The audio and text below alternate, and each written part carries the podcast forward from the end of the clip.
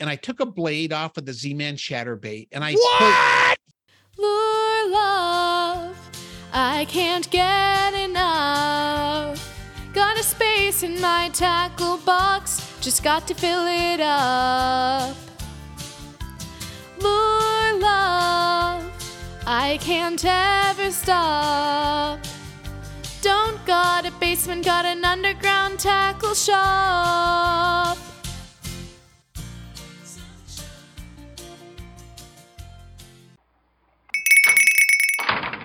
Wow, what a past couple of months it has been. I know testing and researching, catching and releasing. And you both have done some traveling too. Heck yes. I went to central Massachusetts to see my daughter, and she had me bring her some rods and reels and lures because she wants to try fishing on her own. That's so exciting to me because, you know, we've always fished together, but this is the first time she's asked for gear. So now she can go out with her friends. Did you catch a lot of fish while in Massachusetts? Well, we caught fish, but we never came across a real honey hole. What we were really trying to do is just find a good bluegill pond more than anything else. We had fish fry visions, but it didn't pan out. Ha ha. Tim says the trout fishing can be really good in that area. He grew up there. That's right. The Deerfield River used to be one of my favorite places to fish and to swim. You need to check it out, Crappy Hippie. But parts of it are fly fishing only. So be careful. I don't want to have to bail you out of jail because you're using a spinning rod in a fly fishing only area. come on, Tim, don't worry. I always check the regs carefully wherever I go. I mean, come on. Would I ever do anything to embarrass the podcast? Oh, no, never. Speaking of trips out that way, Tim was able to make it to Kansas City for a conference. He told me you two got together for some first rate barbecue.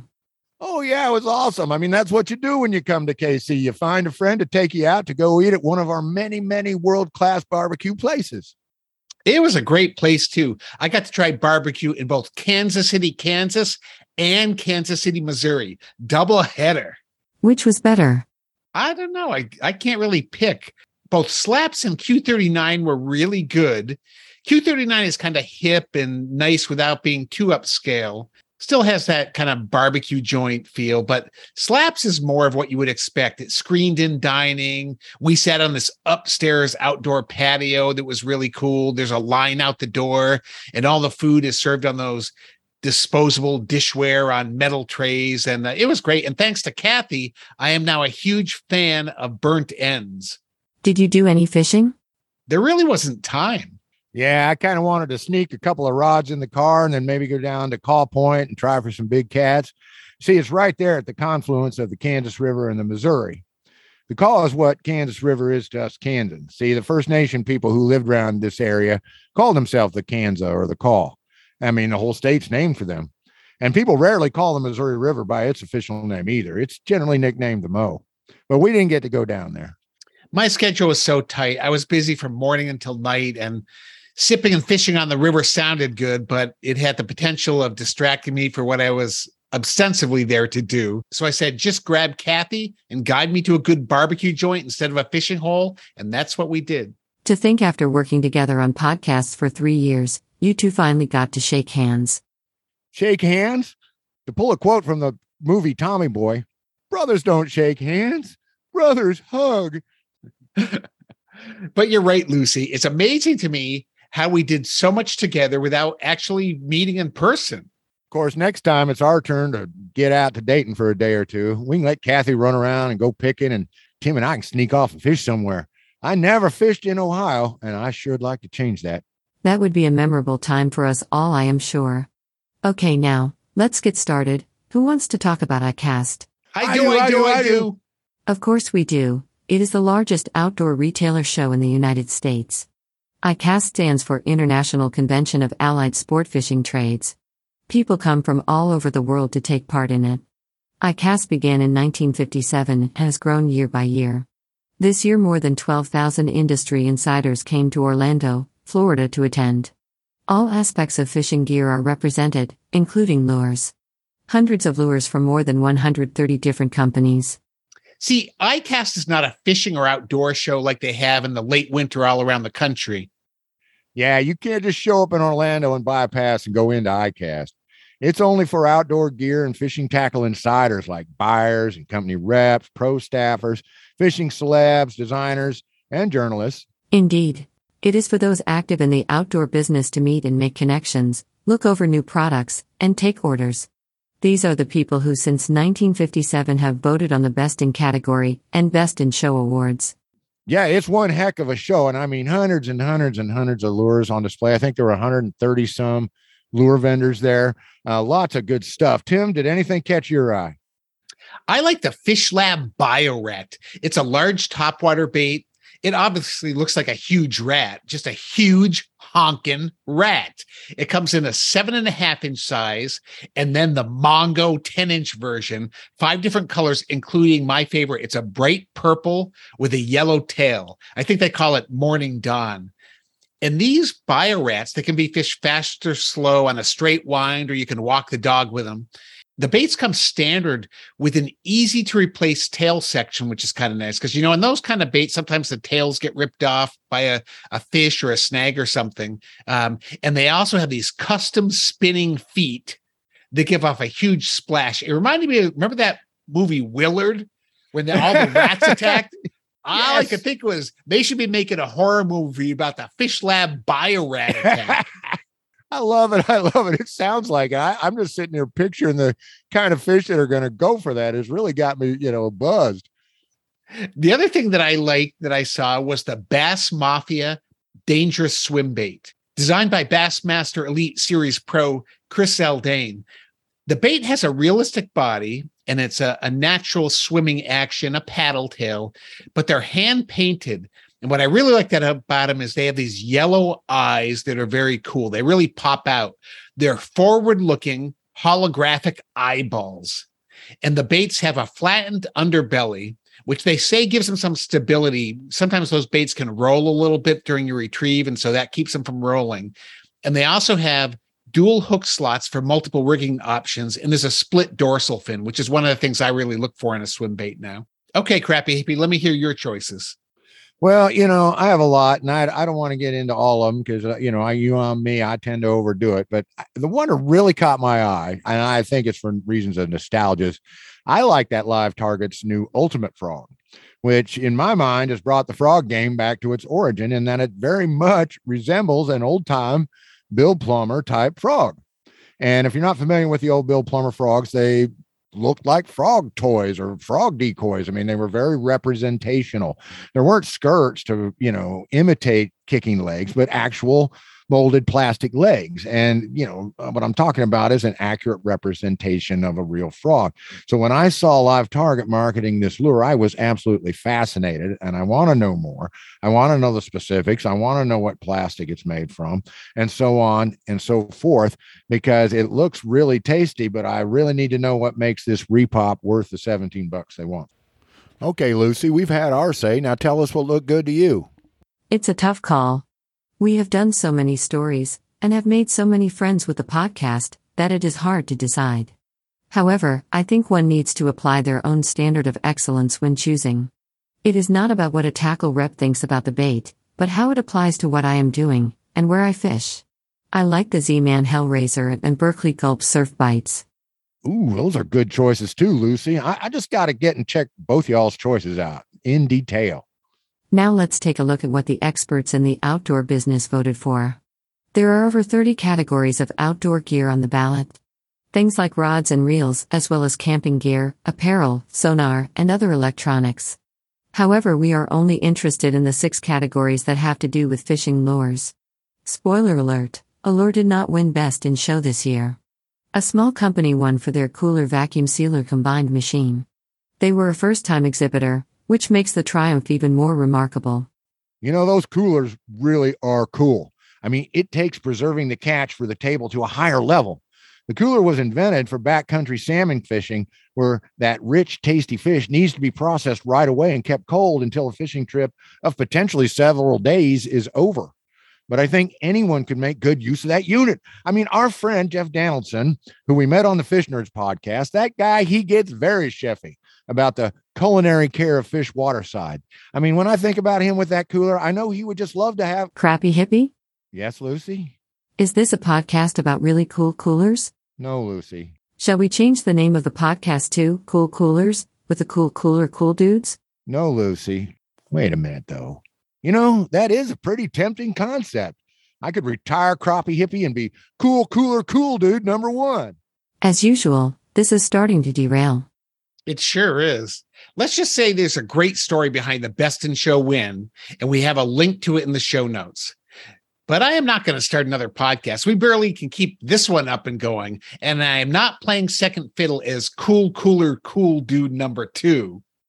Well, you could be cool, cooler, cool dude number one, buddy. I, I'm fine with that. Well, in that case, I might have to make the time. Cool, cooler, cool dude number one. Yeah, I'm starting to like the sounds of that. On behalf of the listeners, I am putting my track drive down and demanding a stop to your freeform musings. Let's get on with the winning lures. Okay, sorry, Lucy. Let me start with our friends at Z Man, who took home two Best in Category awards. Yeah, it's awesome. One was for the best saltwater soft lure, and it's called the Z Man Kicker Crab Z.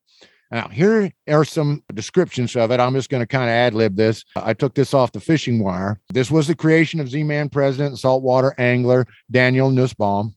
And the Kicker Crab Z one of the best looking crab baits out there because it actually mirrors the sideways swimming action of a live crab. A lot of real realistic crab lures, but I guess most of them meant to be on the bottom, just kind of sitting there. This is one that's meant to be retrieved and it has a little little curl tail. So it has like a claw trailing along behind it, which I guess is very similar to true to life motion. Tim, you fished in the ocean. Is is is is this what's going on with this bait? Does it look real crab like to you?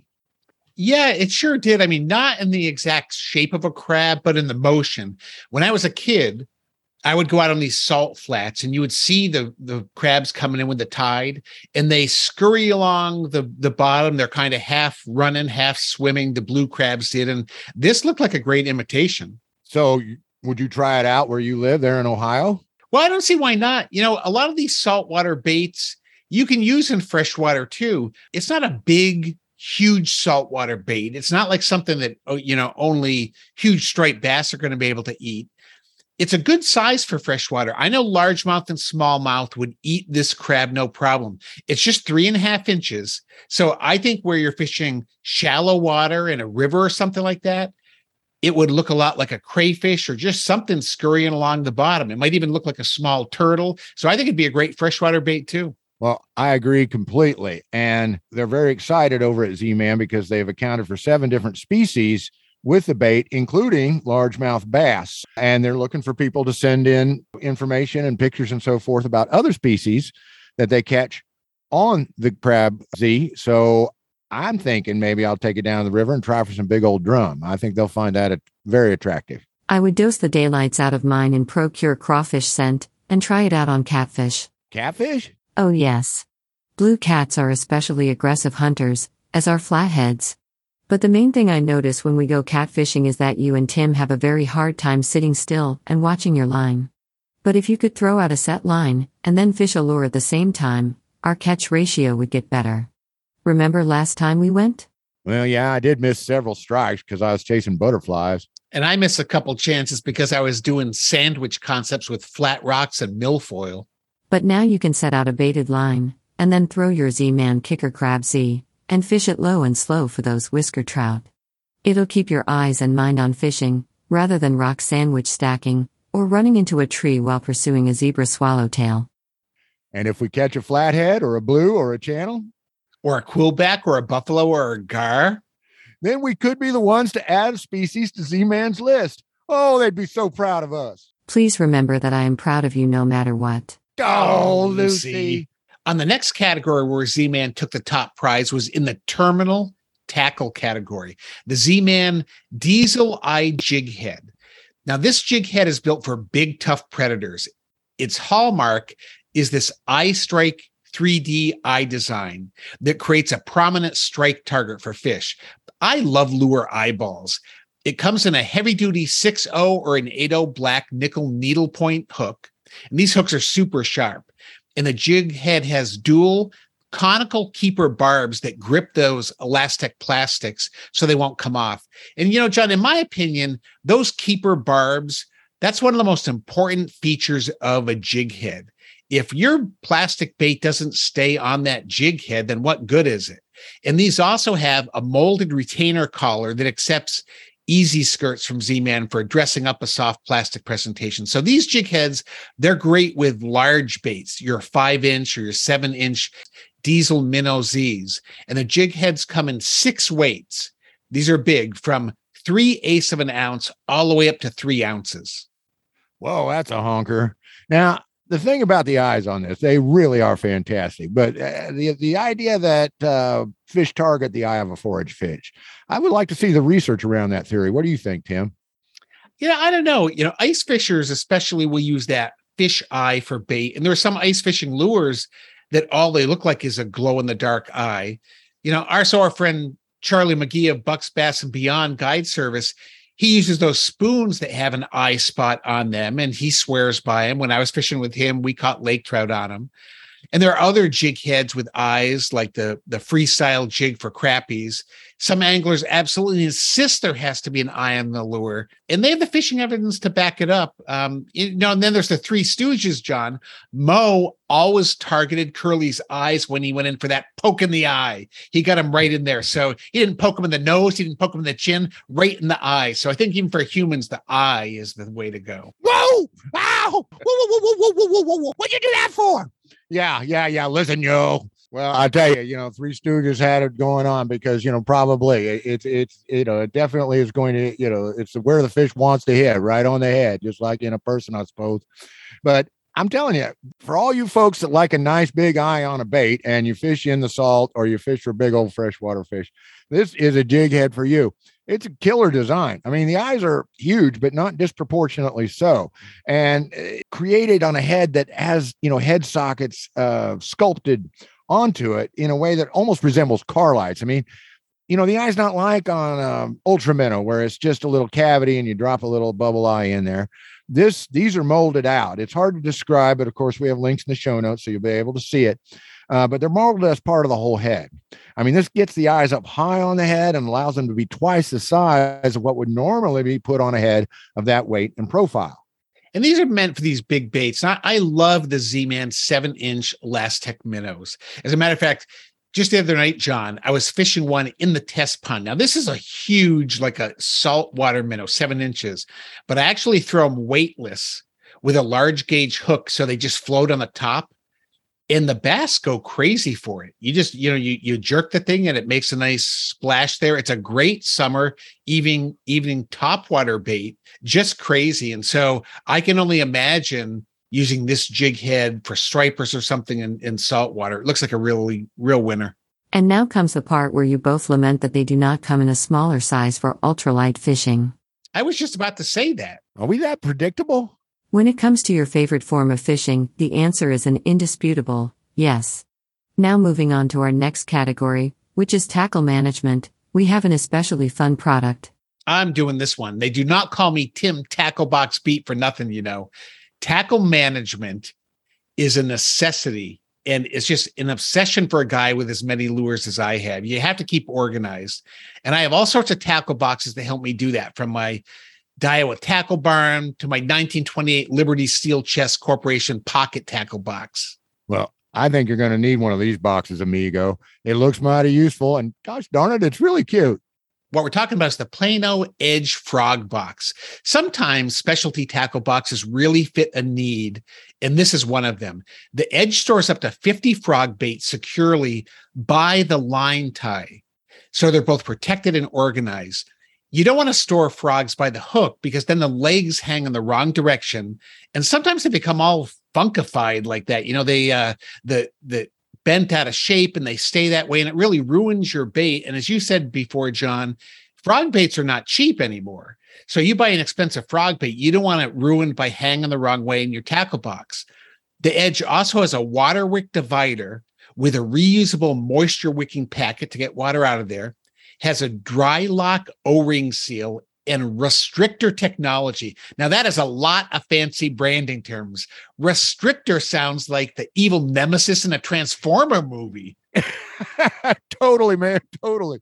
I mean, gone are the days of jumbled up, dry, rotted rubber frog legs and an, an unusable bait. So this is really an interesting thing. I can definitely see it. I always have trouble about where you store those frogs. And so I think this is a, a good thing even if you're just storing them back at your house and then bringing them out as a place to return them. And the MSRP for the Edge is $54.99. This box is going to help out a lot of anglers.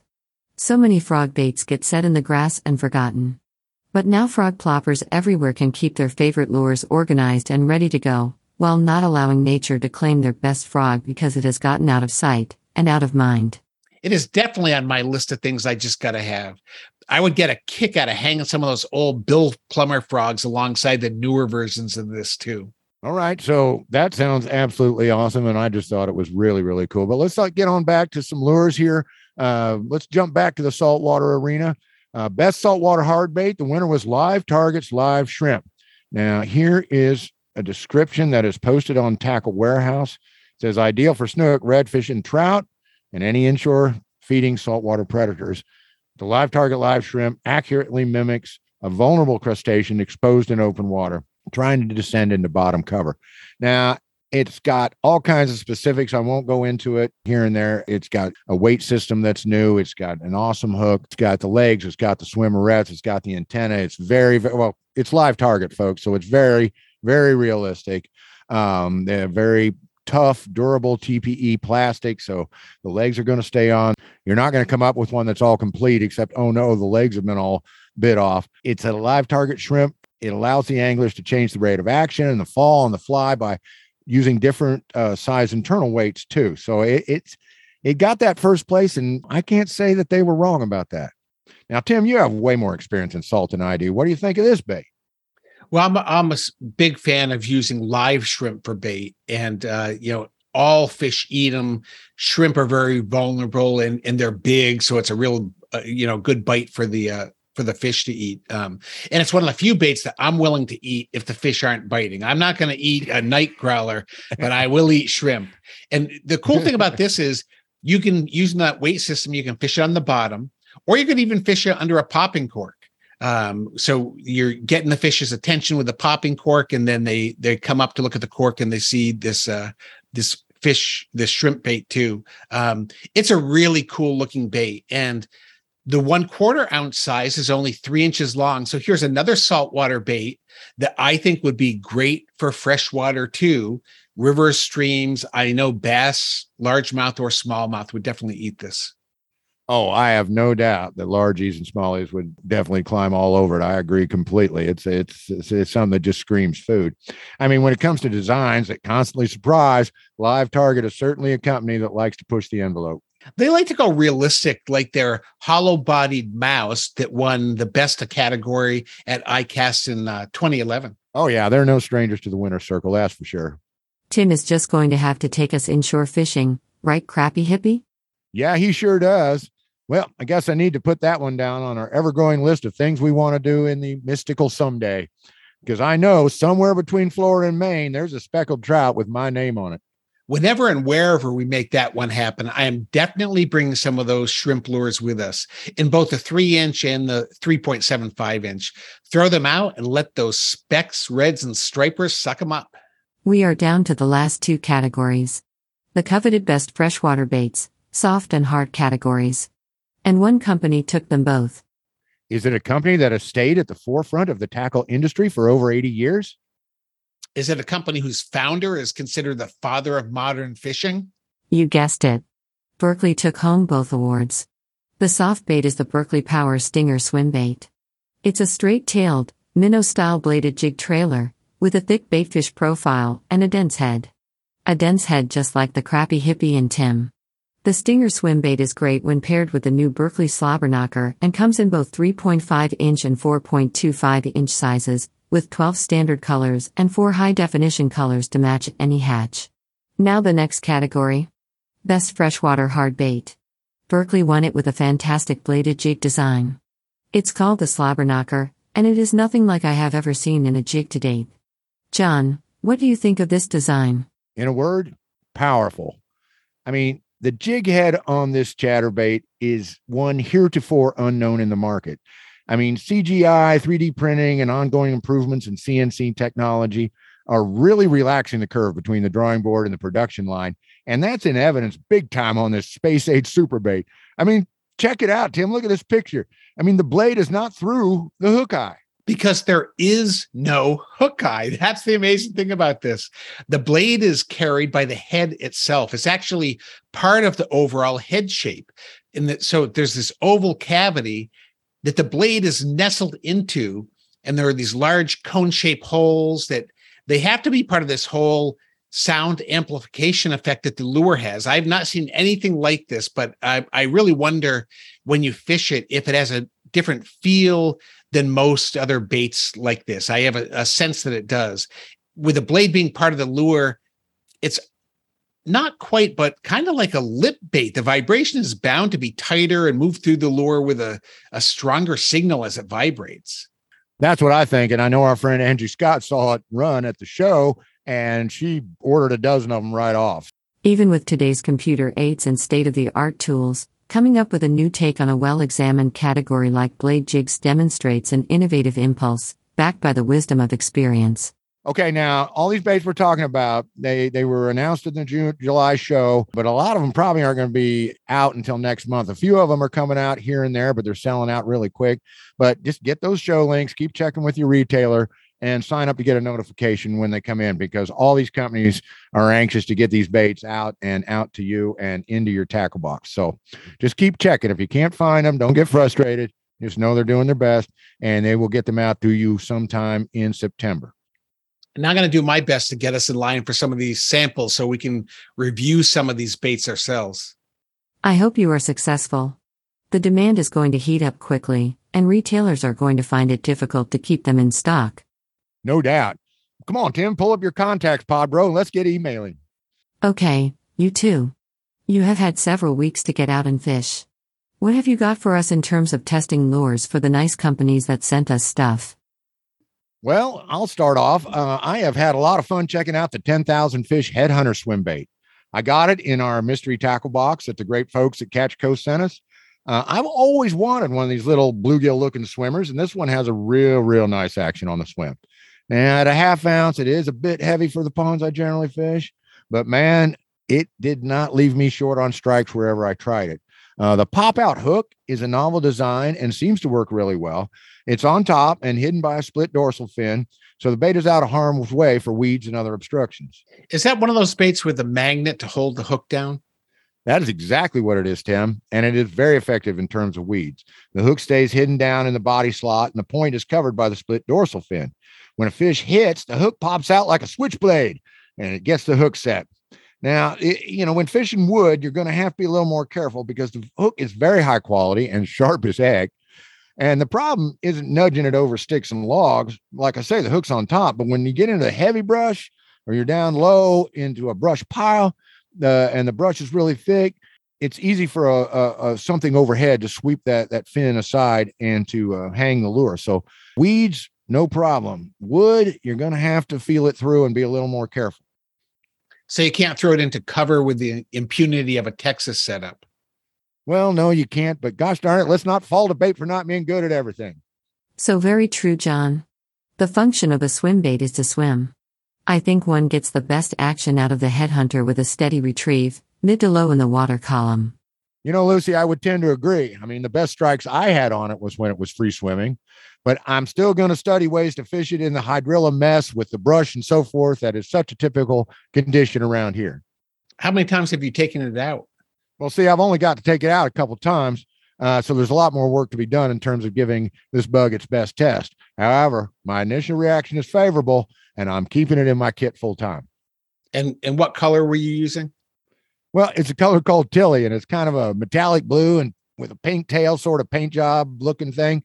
Bluegillish with some flair, but they have another pattern called Perch Please with a lot of orange in it, and that's the one I want to get next. I love the angry little face on all the colors it's fun. It's like the lure is daring fish to strike it. And apparently they take that dare quite easily. So, John, are you looking to up the orange because of that private lake you fish with Tommy that has all the carp in it? Oh, you guessed it, Lucy.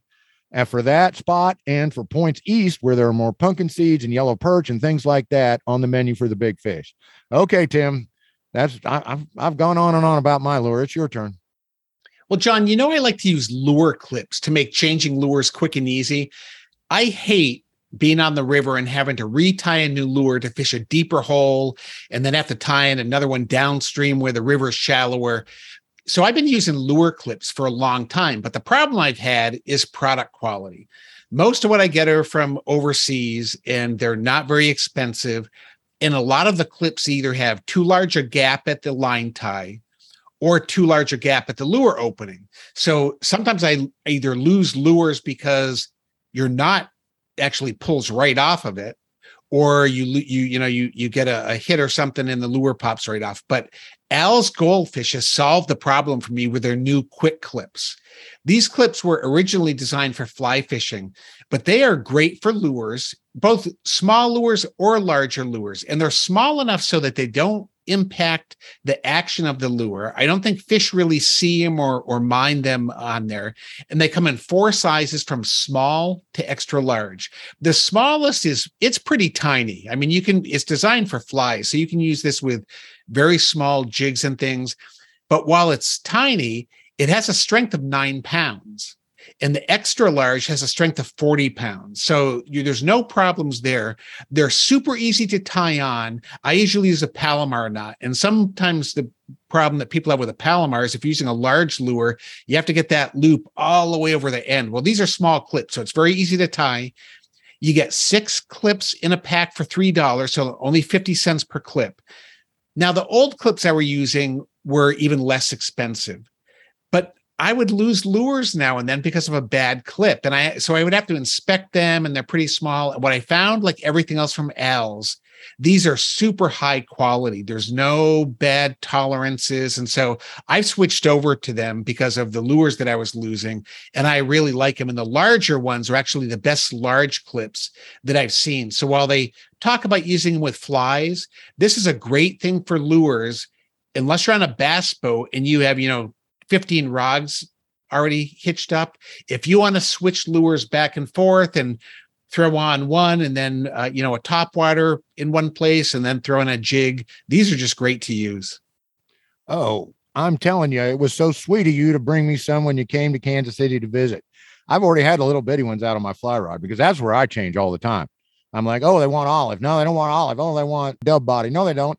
Oh, they want black. You know, and I can just just boom, boom, boom without having to out having to uh, retie a whole bunch, and then all of a sudden your tippet's gone down to half its length because you've cut off so much. Super, super deal. And I can't wait to use them on my ultralight and so on. So, of course, made by Al's, I had absolutely no doubt that they were going to be, you know, the best in the business. And I have absolute confidence in them. I'm just waiting to catch fish big enough to give them a real test. You know what I'm talking about, Tim? Yeah. And, you know, John, even with my old clips that weren't as good quality as this, I on my ultralight, I've hooked into some channel cats on them. Where, and you know what? No issue. I've never had a, a clip break or anything like that. And I'm not the best knot tire. And you can tie a Palomar so easily on these. And, and as you said, one of the things is you don't have to replace your leader very often because you're only replacing that clip now and then, you know, maybe your line phrase or something like that. So it's not like you go out for a, a, trip where you change 12 lures and you have to put on a new leader. A leader can last you a lot longer. And I kind of like that because the last thing I want to do on the river is be putting on a new leader. Absolutely. There's nothing about tying knots in the outdoors that I like. I don't like wind and figuring it out. I'd much rather be at home under my lamp with 3x glasses when I start making up leaders and, and tying stuff together. So I hear you there. Now, there's something on my mind, Lucy and Tim. You know, I, I don't know about you two, but when I got something on my mind, I need to do something about it or I start getting crazy. I know what you're getting at, but please be more specific. Well, I have wanted to get this Berkley Sebile Magic Swimmer in the water ever since I got it. But because of work and with Kathy and I having only one vehicle at this time, uh, and her business and so on. I have had one heck of a time getting out with it when the fishing was good. I've taken it out a couple times, but it was a little too windy for that sort of a surface lure. But I finally made it to a place and had some fun. Yeah, I saw you finally made it because you sent me some pics. Yeah, I did. See, my nephew TJ was in town and he wanted to go fish one of our favorite ponds. So he got over to my place early and we went to the one where he's had enormous luck with the hogs and gave things a try. And Well, we didn't hang any hogs, but we caught 20 some bass. I mean, I had over a dozen strikes in an hour on that floating model 110 magic swimmer.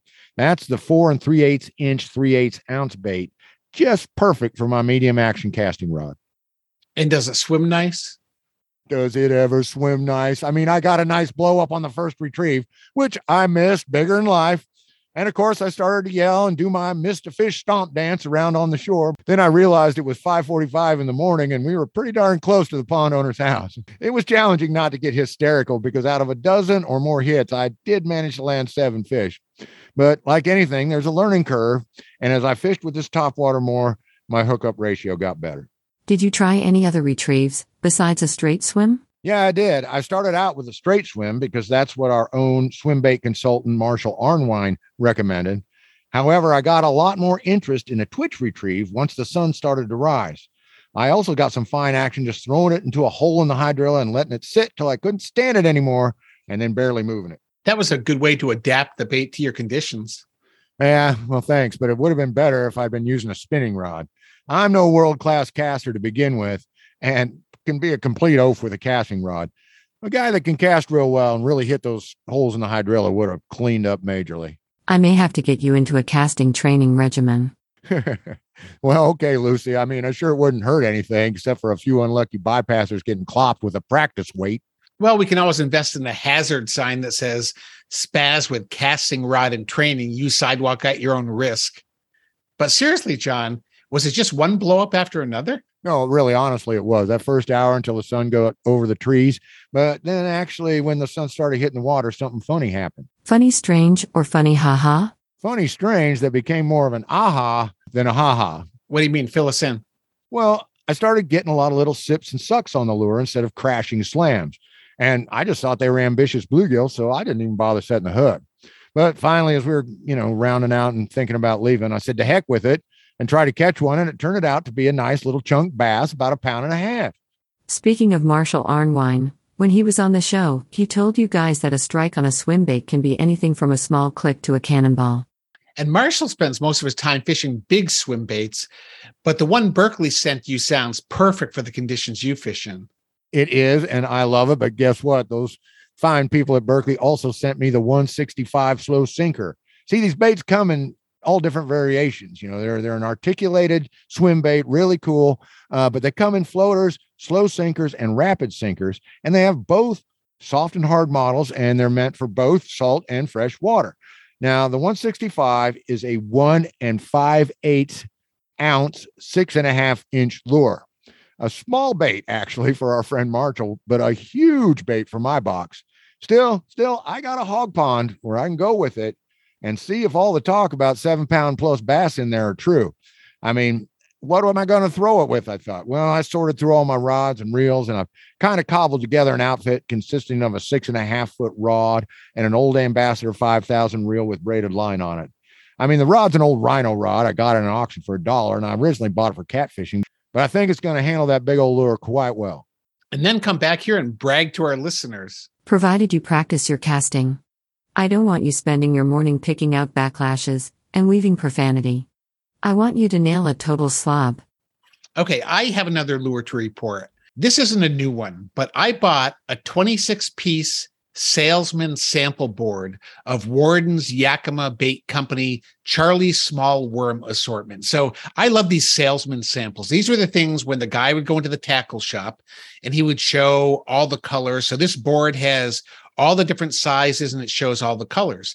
And I intended to keep the board intact and hang it on my wall. But when I got it, John, I decided I had to buy a second one so I could take these baits off and fish them.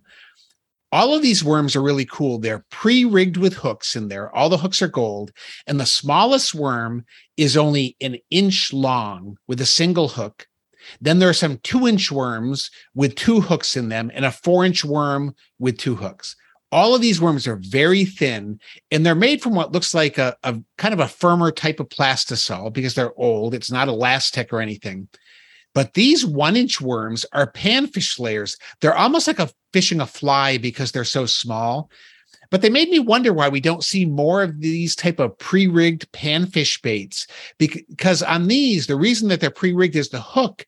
It's a longer shank hook and it runs the entire length of the one inch bait. So you got your eye on one side and then your barb is coming out the, the end. Um, i'd love to see z-man or others create some of these things I think that these are just going to be amazing on the pond. Even the four inch ones are thinner, so you'd be able to get panfish with them or or bass. But I love these kind of innovative things. I don't know why they don't catch on more. It's really hard to tell why a bait catches on and why another one doesn't, but they sound fantastic, and uh, I can't wait to make a trip up there and and we'll get together and we'll really really give them a good working over. Okay, well that sounds fantastic. Uh, let me get on with my last thing. It is the little Z Man flashback mini chatterbait. Oh, I love those. They are a lot of fun. Now, Z Man is super sweet. They they sent us a whole bunch of uh, chatterbaits, different sizes and so forth. But they they know us. They they know we like the finesse. They know we like the small stuff. Anyway, they're these these little chatterbaits are so much fun. Now, you know how effective a Z-Man chatterbait is in, you know, the standard power fishing sizes, but they make these really hard rocking finesse sized chatterbaits. I know they sent me some of those too. Well, yeah, of course, of course, of course, of course, of course. Uh, in fact, I know you even got out with it because you got the eighth ounce out and nailed a mega slab bluegill. You got some big honking bluegill in that pond. Uh, you do. nailed that thing right out the gate. Now, as for myself, I like to fish this bait on my Mitchell five and a half foot light action rod with an eight pound Trilene XL and my old Zebco spinning reel. It works perfect for fishing these bugs. It's just stiff enough and uh, it's a graphite, so I can really feel the action. But I just love these because everything's going to hit them. Bass, of course, but big old bluegills, obviously. Slabby red ears can't get enough of the 116th ounce size. Now, it may not become a top crappie lure for me, but that may change because in the spring, when crappie feel like chasing and they want a lure that's really moving, that's when I really want to check it out, not in the lazy old summertime. But what I really want to do is get these out where I can fish them for stripes, and wipers and whites and smallies and saugers and walleye, either out on the lake or in the tail race. I have a feeling a drum is going to come along and take you for a ride. It sounds like a perfect lure for them. Oh, yeah, yeah, yeah. A drummer would gobble these right up. Indeed, Lisa, you're all over it. The point is that I got to get off the pond and into a reservoir at my first opportunity so I can give these a real good test in those conditions. I mean, one has to be careful with this bait I got to fooling around with pan sized fish down the test pond one day at lunch. Uh, I mean, the fish were hitting so much, uh, it sounded like kids were swimming in the pond, except there was no screaming and laughing. But the splashes from fish chasing bait up onto the shore and hitting it was just everywhere. And I was having so much fun with my tiny chatterbait. And I put a little 1.5 inch Charlie Brewer paddle tail and motor oil on it. I got so excited, I kept forgetting to check my knot. And after about 20 bass and as many bluegills, I should have known better. That you were making a classic beginner's mistake? Oh, yeah, the classic downfall. I felt a little tick, but set the hook on a big girl. That stole your bug away. You told me you screamed so loud your neighbor on the riding mower looked up. Yeah, he did. But he's lived by me for so long, he's used to my antics.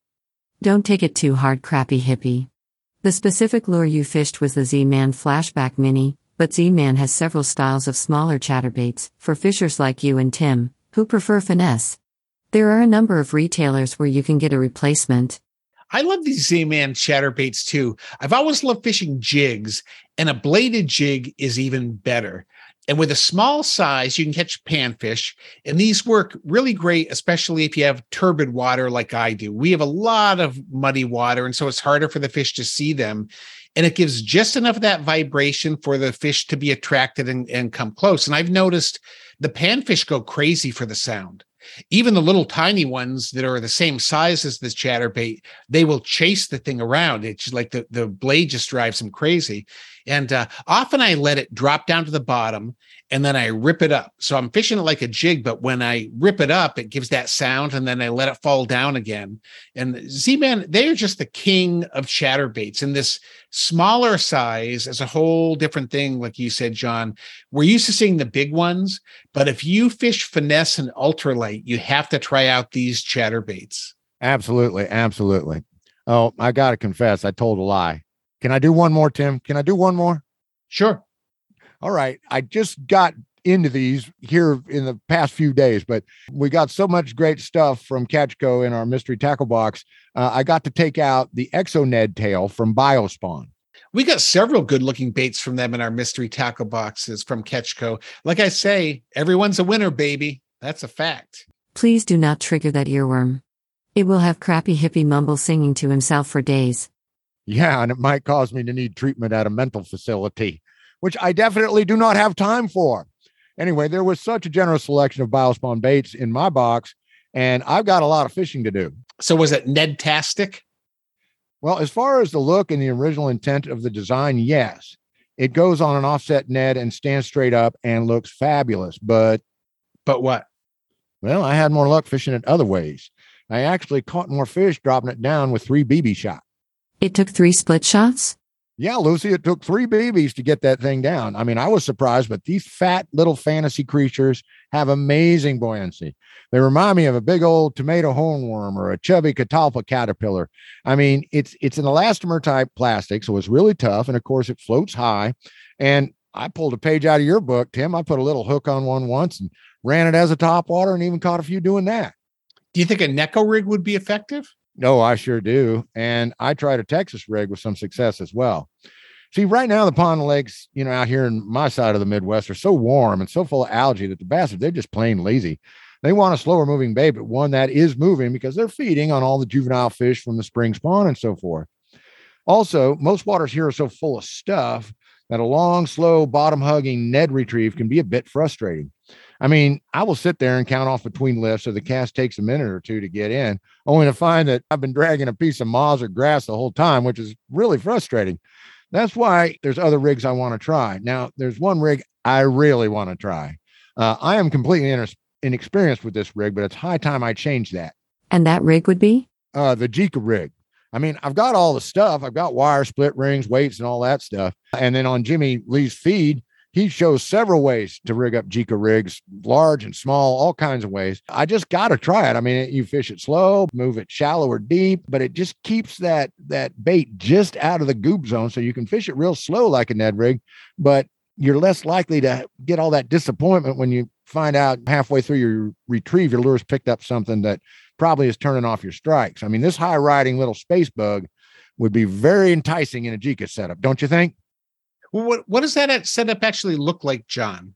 Well, a Jika is basically you you hang a bell weight or a casting weight or a dipsy, whatever, or or even a, a bullet weight, but whatever you you hang it down. Oh, anywhere from one to six inches off the uh, hook eye. Uh, what you you know, like what Jimmy Lee generally does, he he gets a plastic worm hook. He'll put a split ring on it. Then he'll run his weight or the the the uh, monofilament or the piece of wire that he's going to put the weight from onto the split ring, and then so it so the weight hangs straight down. It's kind of like doing a drop shot, and it reminds me of what they used to call an Italian drop shot, where you you only come up two or three inches off the weight and then put your drop shot hook on like that. It's very very similar to that. So. But the original Jikas were made with wire, but a lot of guys are saying, "Hey, why not just use a heavy piece of mono?" So the yeah, you can look it up on the internet. There's a million videos on how to do it all already. Um, and of course, we've already recommended Jimmy's feed. He has tons and tons of tackle hacks, but it's a great bait for fishing close to the bottom, but staying just off the bottom enough that your lure stays clean. It sounds like the way to go to me. What do you think, Tim? I'm all for it us dogs got to learn some new tricks no matter how confident we are in our, the old ways. I mean, we were around when the Texas rig was a new thing, right, John? I don't want to get left behind, especially when young fishers are ready to share information and everybody's testing out these new things. So I think it's great you're looking at it. Well, okay, I got that all out of my system. Thank you, everybody very much for sitting around and letting me do that. But one last thing, one last thing, Tim, you were inspired to do a hack with Al's 49er. Uh, tell us about Tim's 49er hack. Oh, yeah. You know, I was sitting at my desk when I got the Z Man chatterbaits, and they sent us a good selection. So I'm looking at them, the different sizes and the way the blades are. And I began to think about how almost all chatterbaits have either a rubber skirt or a plastic body. Works great. I mean, there's nothing wrong with that. But I wondered why there aren't more hard bait bladed jigs. And what would me what made me think of it was remember when I was fishing, ice fishing at Lake of the Woods last winter, and the Al's Goldfish 49er was my favorite lure. Caught a lot of fish on it, really loved its action. But some of the anglers were having luck with lures that made more noise to attract the fish because the water was cloudy, it was dark, and it was deep. And I had wished at that point that the 49er had some way to make noise, but it's a spoon. You know, the the uh, remember the 49er itself is kind of a unique spoon. It looks like you took a piece of metal and if you folded it with a crease lengthwise and then you folded it about a third of the way down. So it's not like any other spoon that I've seen. And um, so I looked at that and I took a blade off of the Z-Man Chatterbait and I what? you did what? I know I hated to do it. I hated to do it, but I wanted to test this out. So I put it on a 49er, and the bass in the test pond loved it. And it was what you ended up with was the spoon that had this slower wobble that now had this very quick wobble back and forth. So it had the uh, benefits of a metal spoon with features of a bladed jig. So I'm taking a look at at kind of um, testing this. So I contacted Al's Goldfish. Mandy was great. She said, "Hey, let me send you some more of these out to test in a couple sizes, so I can continue." And what I found was I found a site that sells the blades for um, you know for bladed jigs. And I'll tell you what, John, there's so many different sizes and shapes. But what I found was it's only about 25 cents per blade. So you can turn almost any lure into a bladed jig. So there's a lot of shapes and sizes to test, but I think this combo with the Al's 49er is going to be a winner.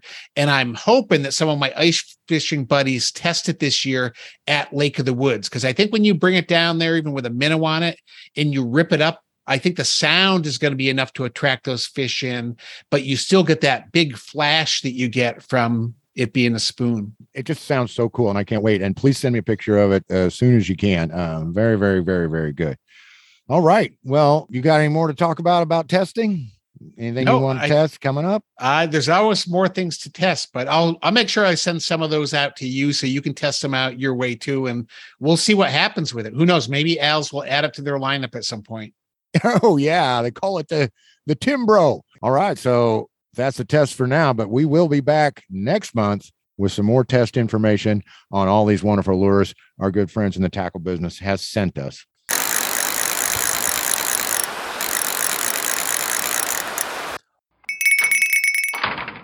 What in the heck is that?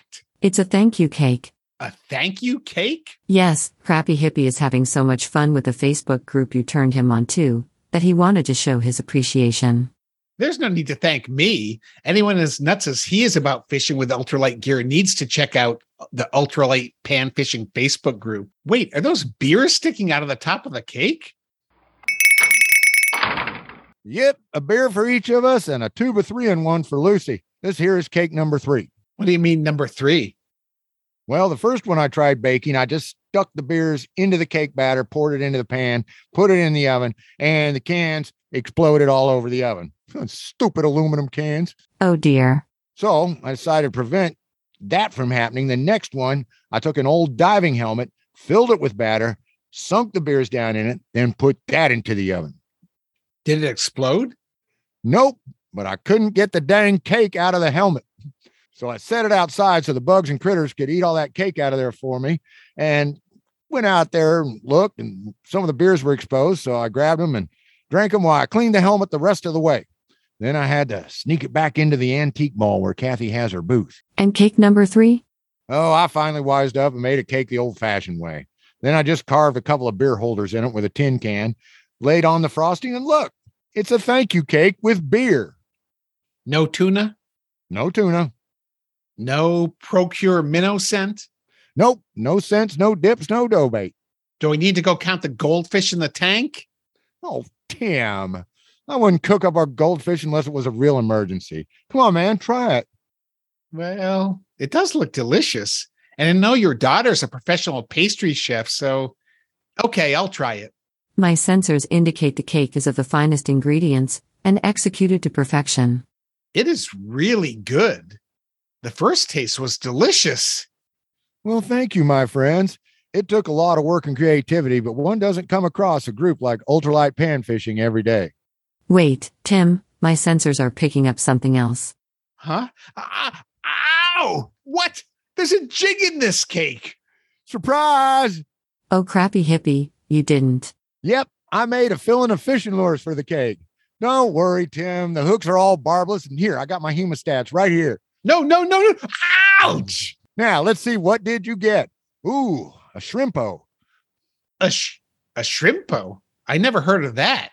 Me neither. I got it off the ultra light pan fishing group. they are such an enthusiastic bunch. I'll say, John's post was what is everyone using for panfish in this hot weather? And he got 89 responses. Yeah, it was great. Made me feel like a million bucks. And I learned about a lot of new bugs too. New to us lures? Yes, and I compiled some data on favorites as well as how often they are fished. I'd like to share. Oh, Lucy, you know I love that stuff. Don't tell me. Let me guess, okay? No problem, Tim. Okay, this is turning into a lot of fun. Let me schedule a tetanus booster and then open me one of those beers and let's get down to business.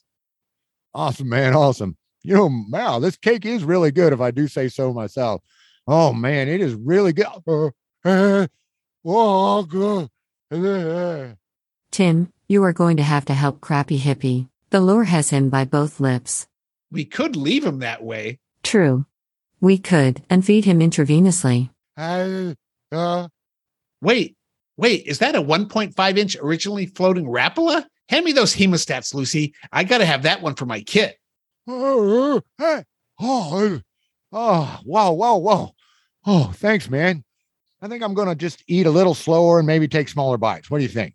I mean, you did get a good one there. Uh, uh, that that Rapala, it came up as a choice in more than one of the responses. It's been a favorite of mine for over 50 years. There's no school like the old school. Okay, so what else? I see a hook here. Am I just going to have to wiggle that out of the frosting? Hey, another jig. It's a feather jig, I think. Let me suck the frosting off. Way to go, Tim. You didn't hook yourself. It's not a problem, Lucy. One just has to eat like we were having a whole fish, not shoving it in with both hands like you can with a sandwich. It's a game of deliberation and restraint. But what sort of jig is this? It's a very basic tie. Well, they're nicknamed flu flu jigs, and they are a jig designed to be fished with a trailer, either a live minnow or a maggot or a worm. And instead of a chenille body in the design, it just uses a thread collar. So that leaves a good bite of hook shank for holding on your trailer bait, whether it's live or plastic. So you can thread it on rather than just lip hooking. Exactly. What sort of feathers are on the tail? They appear to be hen hackle bunches. But as the bait is still covered in a lot of buttercream, I will need to get to Shields and check them out in person.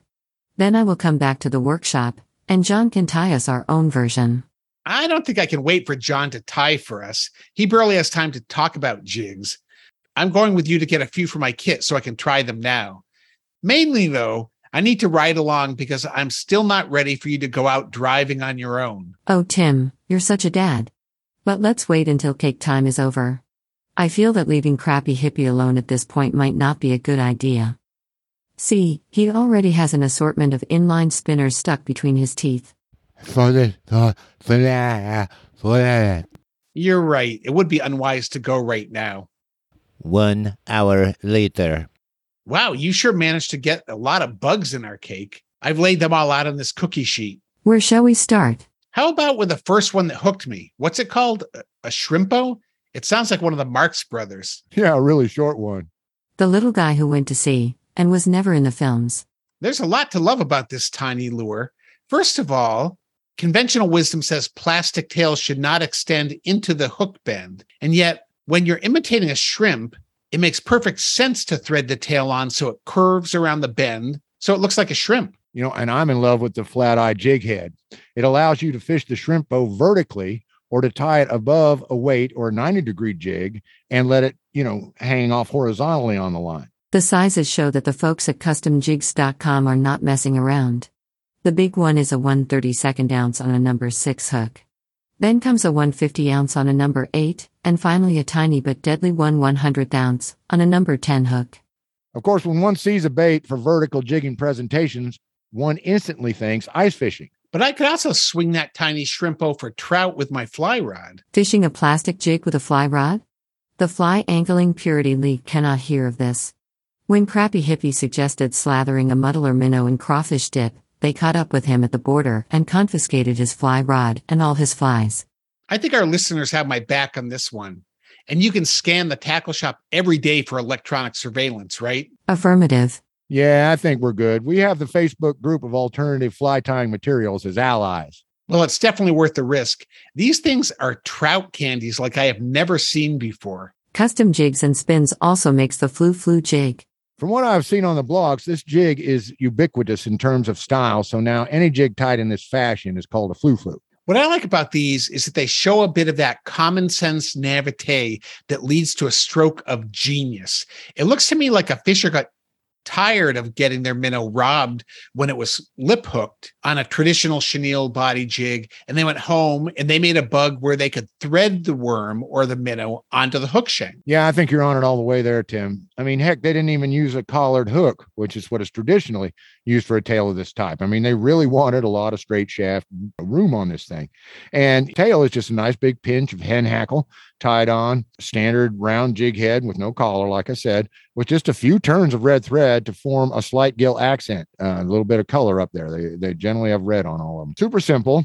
And according to several anglers in the pan fishing group, super effective. Not necessarily a big pinch. These bugs are size for panfish. And once again, worlds collide, and we find ourselves with a jig that comes in size 116th for slab crappie and red ears, down to 164th for bluegill and trout. There, did you hear it? The trout and panfish worlds have collided. I did hear it. I don't think we can really separate lures for trout and panfish on this show. It's not so much a collision, but an overlap.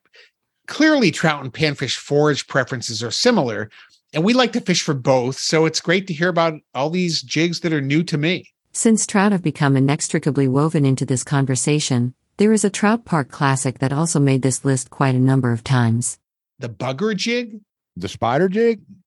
Those both made the list, but were not near as popular as this lure based on the old shad dart from the 50s. The trout magnet. Indeed. It is a hugely popular lure for bluegill and so forth. There is a bigger version known as the crappie magnet, but nothing beats a trout magnet in a 132nd to 164th size for trout or slab sunfish. Okay, I could talk about jigs all day, but let's let's going to keep this thing moving uh, quickly because there is a ton of lures here to meet anyone's needs. And we recognize that some are not as fanatical about jig fishing as we are. Okay, let's rock it. My next find is the Cubby Mini Mite. The jig in a tube. Why is it in a tube? I am not sure. I'm thinking it's elastomer plastic, Lucy, and that's why they put it in a tube. It needs to be isolated from other plastic tails. It does have a long and thin fish tail on it. It looks like a bait that attracts at any speed. And some nice ribbing that provides action and could also hold any applied scents that you might put on it. Oh, I am down with those, and I got to get some. This piece is a dream come true. I love finding out about new baits, and I am boiling with bug fever. This has turned into a great excuse to shop till I drop. We are not done yet, Tim. John, tell us your next favorite. Okay, another one we're going to move through these real quick. Another one that I really, really love is the Dynamax jig. Now, these are a regional bait and they can be really hard to find. It is said that the creator of the Dynamax tie used to make these in a little bait shop called Bates Baits down in Mayflower, Arkansas. Legend has it he named them after his kids, Dana and Max. It's a thread neck micro jig that uses silicone strands and crystal flash in the tail. I actually have one of these in the 164th ounce size. Which is good because my research shows they are extremely hard to find. The creator passed away, and no one else has taken up the reins. How did you get one, crappy hippie? Well, this is crazy, but our chief field tester, Todd Birdie Bertzel, was fishing the docks at a local reservoir on a winter day, and there was a guy selling them there. And Birdie said he was doling them out by the handful as fast as he could. Uh, everybody wanted some. Anyway, Todd knew that I'd want to see it for design reasons, so he got one and gave it to me. Of course, I'm never going to use it, at least not until I find time to make my satisfactory lead free knockoff. The chromed head on these is really what makes them special. It's a perfect accent to the rest of the tie, no matter what color combinations you use. Okay, it's my turn. And the next jig off the tray is the mule jig. You are looking at a 164 ounce shroom head. Micro Ned fishing Are all of my dreams coming true? These are also made with a secret alloy that is less than 5% lead. Their horsefly tail or the minnow tail are both outstanding looking tails. Where's my credit card? I need to get more of these. Oh no. Mule Jigs is out of stock. Oh no, Lucy, would you please set up an in stock notification for those? We just got to have some for the shop. Okay, two more, then we are moving on. I like the Keystone Jig. It is a regular jig with a tiny plastic minnow as a tail. It is small enough for those big bluegill that feed on minnows in addition to insects. And for crappie and pan sized bass, it is a true winner. The designer is named Joe Renosky, and they are sold as Renosky minnows by several outlets. Or you can find a link to Joe's Reno Bake Company and all the rest of the jigs we talked about in the show notes. Okay, and finally, finally, finally, I promise this is it, but I can't get out of this thread until I mention homemade jigs. The good old spider leg jig was a favorite. The standard white jig with the red accent was ever popular. Bucktail and hackle collar jigs also have their proponents. And of course, your regular chenille body jigs. Now, the fun of jig tying is you can match the demands of your area and also get creative and try new things and search out new ways to get the bite to happen. Oh boy, now it's time for the guessing game. You know how I love contests involving statistics. Okay, Tim, I compiled some stats on how many times a different lure or lure type was recommended. If you win, I will buy ribs for dinner, and while you and Crappy Hippie eat, I will also approximate eating in my own way by grinding the bones into meal for the compost. And if I lose, You are suspended from the ultralight pan fishing group for a year and have to wear the pan fishing pinhead cap whenever you go fishing during that time. Whoa, dude, Lucy is being really serious. hey, it's not a game without risk and reward. But if I win, I want a full slab with onion rings. And some burn ends on the side. Okay, Tim, here we go. It was unexpected to see how many anglers go to small hard baits when the weather heats up. Which of these hard baits was the most popular? The Rebel Teeny Craw? The Rebel Cricket Hopper? The Rapala Original? The Micro Square Bill? I'm going to guess the Rebel Cricket Hopper. It was the Rebel Teeny Craw. Dang it. And I have some teeny Craws in my box too. Yeah, but who could pass by that rebel cricket hopper? Now for question two. Which one of these soft baits was chosen most? Charlie Brewer. Cubby Mighty Might. Mr. Twister Grub. I'm going with the Cubby Mighty Might. I just have a feeling about them. Way to go, Pod Bro. I took a chance because I have some in a box I bought a while back.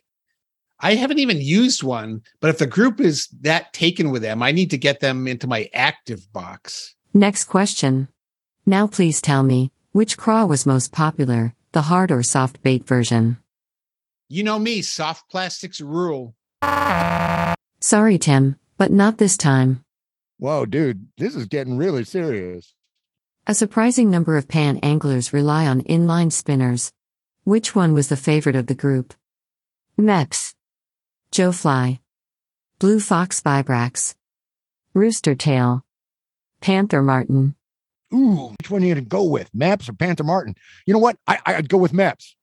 Then I guess Panther Martin. Sorry, fleshbound minions, but it was Rooster Tail, which got as many votes as all the others combined. Crappy hippie, what are you doing? Oh, just looking to see if pinhead hats come with ear flaps, you know, for cold weather. And muting the laughter of bystanding anglers. Hey, it's not over till it's over. Next question. Several flies were mentioned in the responses. Which one of these had the most votes in the group? Rubber leg spider. Poppers. Hoppers. Nymphs. John Garrick, forgive me if I get this wrong, but I'm going with the hopper. A daring choice. This might be the toughest category of all. But I'm sticking with my answer. I like poppers, but there's nothing like a hopper in the summertime. You are correct. You can tie it up with the next question. Which of these attractants or trailers was the most popular? Crappy nibs. Gulp minnows. Gulp crickets. Gulp waxies. Maggots and waxies. Worm bits. It's got to be gulp minnows. I've had so many great outings with those. You know something, Tim? I'm having a hard time finding the little ones anywhere. Everybody likes to gulp something, but especially the minnows. They can't even keep them in stock around here. Go for it, Tim. Go for it. Gulp minnow, final answer. Sorry, Tim, but the nibs have it. Gulp and Gulp Alive were very popular. Their crickets and waxies also got a good response, but none could top the crappy nib. You have to get this one or you are out. There were two big winning brand name lures. Which one was the most popular? The rooster tail or the beetle spin? Now, don't try to outthink her, Tim. Go with what you know. I can't help it. She's so good at tricking us with the obvious. Don't do it, man. Our number one is in every box out there. This isn't a guess. The answer is in your heart. Let your 10 year old self speak. Oh, beetle spin. Yeah, baby. Well done, Tim. Because you answered correctly, I'm posing an extra question. If you get it, you still have a chance to leave here a winner. Otherwise, you're getting measured for your new hat. And crappy hippie, no help from you. Bonus question. Several people picked certain beetle tail colors they liked. What beetle spin tail color was mentioned most? Crappy Hippie has mentioned a favorite beetle spin color, and for once it was not black, chartreuse, or black and chartreuse. Let, let me think. It was, it was, what was it? It was white with a red dot. Way to go, bro. Well, now what, Lucy? It's four up. We got to get a clear winner here. I'm ready for some down home KC style ribs. Easy peasy lemon squeezy. Here is a tiebreaker. What category of lures was the most popular choice, spinners or jigs? I'm saying jigs two to one over anything else. Two to one? You heard me. If you don't make the math, you lose the prize. No threat or promise will dissuade me from my answer. I am going with my and Crappy Hippie's favorite lure, jigs. Is it jigs, two to one? Yeah, God bless the panfishers. I can taste those ribs now. Jigs outscored inline spinners, the second most popular category, 33 to 14. One third of all respondents used jigs with or without a trailer in hot weather. There is one other item that I want to talk about, so here is a bonus question for you. If you guess it, I will get a six pack of Modelo Negra to go with your dinner. What is a jughead? That's a character from the old Archie comics. That's true, but out of context. You still get a six for being clever, but I am downgrading you to Genny Light. If it has alcohol in it, I'm fine with it. That was the expected response. John, will you please fill us in on what a jughead is used for in the hands of a fisher? Sure, Lucy. I mean, this was another new one on me. What a jughead is and originally was designed to do is to be placed ahead of a dead bait. So, and, and they were devised for saltwater. So you would take, oh, a needlefish or, you know, just name something used for bait in saltwater and you would thread the jughead onto your line, tie on the hook, and then put on the bait. And then the jughead would cause the bait to swim in a natural motion. Well, people started using them in freshwater and started using them even with uh, plastic baits and so on. And so this gentleman on the on the feed, his favorite way was to find the tiniest jughead he could get his hands on, and then use that little one inch or two inch gulp alive minnow with it, and just retrieve it real slow. It sounds like a killer way to get after fish. It's another cool intersection between natural baits and lures. You know, a lure made to look alive due to its swimming motion, dead bait with a jug head. It's a method that imparts lure action to a, a dead bait by using that plastic lip to give it a little bit of a, a wiggle, a lip bait with real meat for a body. And so with Gulp Plastic from Berkley, we go full circle with a plastic that is trying to do everything possible to replicate a natural minnow, in essence, plastic dead bait, if you will. And some ingenious angler has found a jughead small enough to take a one inch gulp or gulp alive minnow and make it all work on panfish. Guess what? It looks like we've come full circle in terms of the show, too. I think we crammed in enough material for one session. If we start getting metaphysical about the fuzzy line between natural baits and artificial, it'll be another hour or two before we get out of here. So, everybody, thank you for listening. Thank you to all the folks that responded in the ultralight pan fishing group. Thank you to all our fun lure companies that work with us on the show, but especially back to it. Thank you all for listening and bringing your ears on over here to us and letting them fill them up with lure talk. In the meantime, hit that like, smash that follow, and please leave us a nice review if you get a chance. And do come on back here in September because One of our stories is going to be on a little indie micro jig company down in the Ozarks in the 80s that set the whole region on fire with an exacting and effective pattern that doesn't use thread in the tie. No thread in a hand tie jig? How is that possible? Please get to that piece so I can read it. Will do, Pod Bro, but in the meantime, Ponder the ever pertinent question. Why buy one lure when you can buy a 103? Lure love, you've been affluence to tie to the end of my line. More love, can't I make you see? Why buy five lures when you can buy a hundred and